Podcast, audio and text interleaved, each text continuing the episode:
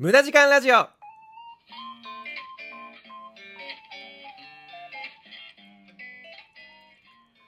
6月14日火曜日時刻は0時になりました。こんばんは。アニメゲームを愛するオタクプログラマー略してオタグラマーの今瀬です。無駄時間ラジオ。この番組は人生において無駄な時間こそ必要な時間であるをモットーにお送りしております。さて僕あのーこうやってね毎週毎週この無駄時間ラジオね一人で喋ってるんですけど普段はですねもう一つ番組やってましてその番組は3人で話してるんですね。素敵な3人組っていう番組なんですけど。いいでしょ？素敵っぽいでしょ？うん。そう素敵な3人組っていう番組で、えーグループで男男女。男2人女1人のね3人組でいつも話してるんですよ、えーこれもラジオトークとかポッドキャストとか、えー、Spotify とかまあそのあたりで、えー配信されてるんですがこのねメンバーが変わりました最近。すごいあの私的な連絡なんですけどメンバーが変わりました、えー女性が入れ替わりました1人。まあいろいろねやっぱあるんですよね。この素敵な3人組、えー始まって2回目の入れ替えかな。最初えっ、とそうですね僕ともう一人男ともう一人まあ女性ね、え3人だったんですけどそのうち、まあ、女性がねまあなんでしょうね仕事が忙しくなったとかでねちょっと合わなくなっちゃって都合がね、えーメンバーが入れ替わりました、えー女性がね。でまあ2人目の女性とまあ2年ぐらいやってたのかな。でやってたんですけど、まあ、やっぱりねここに来て、まあ、やっぱいろいろあるっぽいですね。男性より女性の方が。なんでしょうね。そのライフステージの変化とか。まあいろいろねあのー仕様がねあのなんだ仕事とか、まあ、忙しいとかねまあいろいろあるみたいで都合が合わなくなってしまったんで2回目の入れ替わり。でまた新しい女性をねあのメンバーとして迎えたんですけどなんだろうね。あのー男2人はずっと変わってないんだけど女性がこう入れ替わりしてるんでなんかこうこっちに悪い部分あるんじゃないかなって。思わなくもないんですけどまあそんなことはねないとは思うんですが男性より女性の方が忙しくなりやすいみたいですね。はい。これはあの僕の周りの統計なのであまり当てにはしないでほしいんですけど まあいろいろありますからね。その例えば結婚しますとかさあの彼氏と同棲しますとか。まああのうちのメンバーがそうでしたっていうわけじゃないですけどすぐあのなんでしょうね。そのライフステージが変わりやすいっていう意味では確かに女性の方がそうなのかなってちょっと思ったりしましたね。はい。で今回あのメンバー入れ替わって新しい女性をね迎え入れたんですけどその人は4年ぶりに会うんですよね。いや3年ぶりくらいかな。34年ぶりぐらいに会う人なんですけどまあよくそれでねあのー一緒にやってくれることになったなっていう。思いましたね。うん。以前その文化放送っていう、まあ、あの放送会社ねラジオとかやってるとこなんですけどあの東京の浜松町にある、はい、文化放送のラジオパーソナリティコースっていうところに通ってまして僕。でそこの、えーまあ、同期のメンバーとね立ち上げたラジオなんですけどでその時の同期を今回呼んだんですよ。34年ぶりぐらいに。もう全然連絡も取ってなかったんですけどメンバーがまあ1人いなくなってしまうんで誰か入れなきゃいけないってなった時に誰かいないか。あそういえば。っていうところで、えーそのね以前一緒の、まあ、学校に通っていた女性を声かけて一緒にやってくれないかっていうことで、まあ、今回メンバーに入ったんですけどすごいよね。4年ぶりだぜ。4年ぶりにさいきなり、あのー一緒にラジオやってくんねって言ってやってくれる人すごいと思わない？その間さなんかすごいなんだろう飲みに行ったりとかさ遊んだり交流があったのならまだわかるけどほぼほぼね何も交流がない状態でちょっとまた久しぶりにやらないって言ってややってくれる、まあ、そんなねあのフットワークの軽さ、うん、すごいあの嬉しかったです。うん。なんでしょうね。一度はこう終わってしまったと思ってた人間関係、まあ、切れてしまったと思っていた縁もこう、なんだろう、時が経つにつれて、復活するね、時が来るんかな、来るんだなってね 思いましたね。はい。ということで、今週もよろしくお願いします。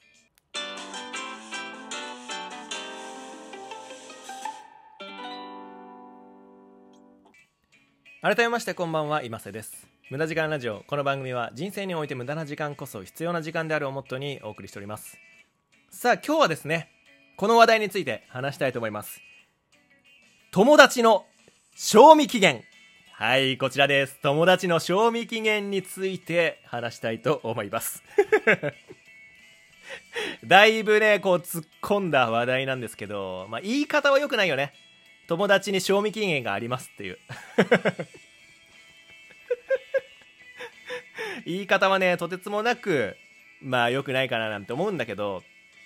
これは確かに言い得て妙だなと思って。最近ねネットの記事あさってたら見つけたんですよね。結構書いてる人いるこれ。友達の賞味期限について。うん。でまあ先ほどあのオープニングでも話したんですけど最近4年ぶりにね声かけたメンバーと一緒にえー、グループの方のラジオをやることになったっていう話をしたんですけどそれもねもうこれに関係するかなと思って。その34年ぐらい連絡取ってなかったんでもうその間ねもうその3年前4年前に一度きっと切れてるんだよね。その友達の賞味期限が。うん。でただこの3年後4年後にまた縁があって復活したと、うん、だからその賞味期限が切れたからといって悪いっていう風に言ってるわけではないっていうことだけちょっとね、えー、ご了承いただければななんてね思ってます。はい。めちゃめちゃ舌が回らなかったけど今。普段使わない言葉使うから。はい。すいませんでした。ということで友達の賞味期限についてなんですけどやっぱりこう物とかね食べ物に賞味期限がね必要なようにね友達関係にも賞味期限があって断捨離は必要なんじゃないかとストレスなく自分が生きていく上でね、うん、必要なんじゃないかと。で、あの、皆さん読んだことがあるかどうかわかんないんですけど、アドラー心理学とかを元に書いた本で、書かれた本で、嫌われる勇気っていう本があるんですよ。これ、なんだろうな、数年前、もう4、5年ぐらい前かな、のベストセラーでね、結構話題になってたんですけど、嫌われる勇気と幸せになる勇気ね。で、この本の中に書かれてるのが、全ての悩みは対人関係の悩みである。っていうね。もう名言ですよね。名言があるんですよ。皆さんがね、普段感じてる悩み、もう全てね、それは人間関係が原因であると。そういうことを、まあ、この本はね、嫌われる勇気ではね、紹介してまして、やはり、生きていく上で一番のストレスっていうのは 人間関係なんですよ。その次にお金ね。うん、これは俺の持論なんだけどね。人間関係、お金の順番で俺はね、ストレスが高いと思ってて。で、このね、人間関係も賞味期限があるから、えー、まあ合わないなと思ったら、すぐ離れましょうっていう。すぐ距離を置きましょうっていうね、話なんですよね。うん。で、なんでしょうね。友達の数っていうのは、ね、数が多ければいいってもんじゃないから。よく小学校とかでなんか友達100人できるかなとかいう歌があるけど 100人できたからといって別になんかそれが幸せかと言われるとそうでもないからなんか本当にねこう信用できる友達が数人いれば、まあ、いいんじゃないかなっていうところですよねうんで賞味期限が友達の賞味期限が切れてしまってもまたねご縁があればいつかはつながるということでそれがねあの先ほど話したあのー僕らがグループでやってる素敵な3人組ラジオっていうね番組があるんですけどそこに新しくメンバーとして入った子はもう3年4年ぶりぐらいにね声をかけて、えー、またね一緒にやっていこうってなったメンバーなんで縁があればまたねいつかつながることができますんでそのなんだろうねその時会わなくなったってだけだから人はこのなんかライフステージね、なんだ、その学校行って社会人になって結婚してみたいなね、こう、順々とね、ライフステージが変わるごとによって人間関係も変わっていきますんで、そのあたりはね、あのー、人間関係に苦しんでる方は気にせず一旦ね、距離を取ってみてください。うん、これすごい言いたい。はい。実際に最近ね、僕の周りでもね、あるんですよ。もう30超えたさ、おっさんの集団よ。うん、僕の周りで結構友達、友達っていうかまあいつもね、あの一緒に遊んでる友達がね、たくさんいるんですけど、えー、まあ、いろいろね、あの人それぞれ好きなもの嫌いなものみんなバラバラなんで、やっぱこう時にはね、衝突するわけですよ。まあそんな時にね、なんかすごいぐちぐちと、なんか愚痴を言ってるぐらいだったら、一旦ね、こう距離を置いてみてはどうかと、うん、俺は言いたいです。そいつに伝えろっていう話なんだけどね。いやまあもちろん伝えてはいますけどね。うん。そうですね。まああとはなんかこのなんか友達の賞味期限とかでググってたらあのホリエモン？ホリエモンこと堀江貴文さんね。堀江さんのなんか記事も出てきてなんかホリエモンってこう全くストレスないですみたいな感じ受けるじゃないですか。でもただあの人はそのストレスがありそうな人間関係を全部切ってるだけであってストレスを感じないわけじゃないと、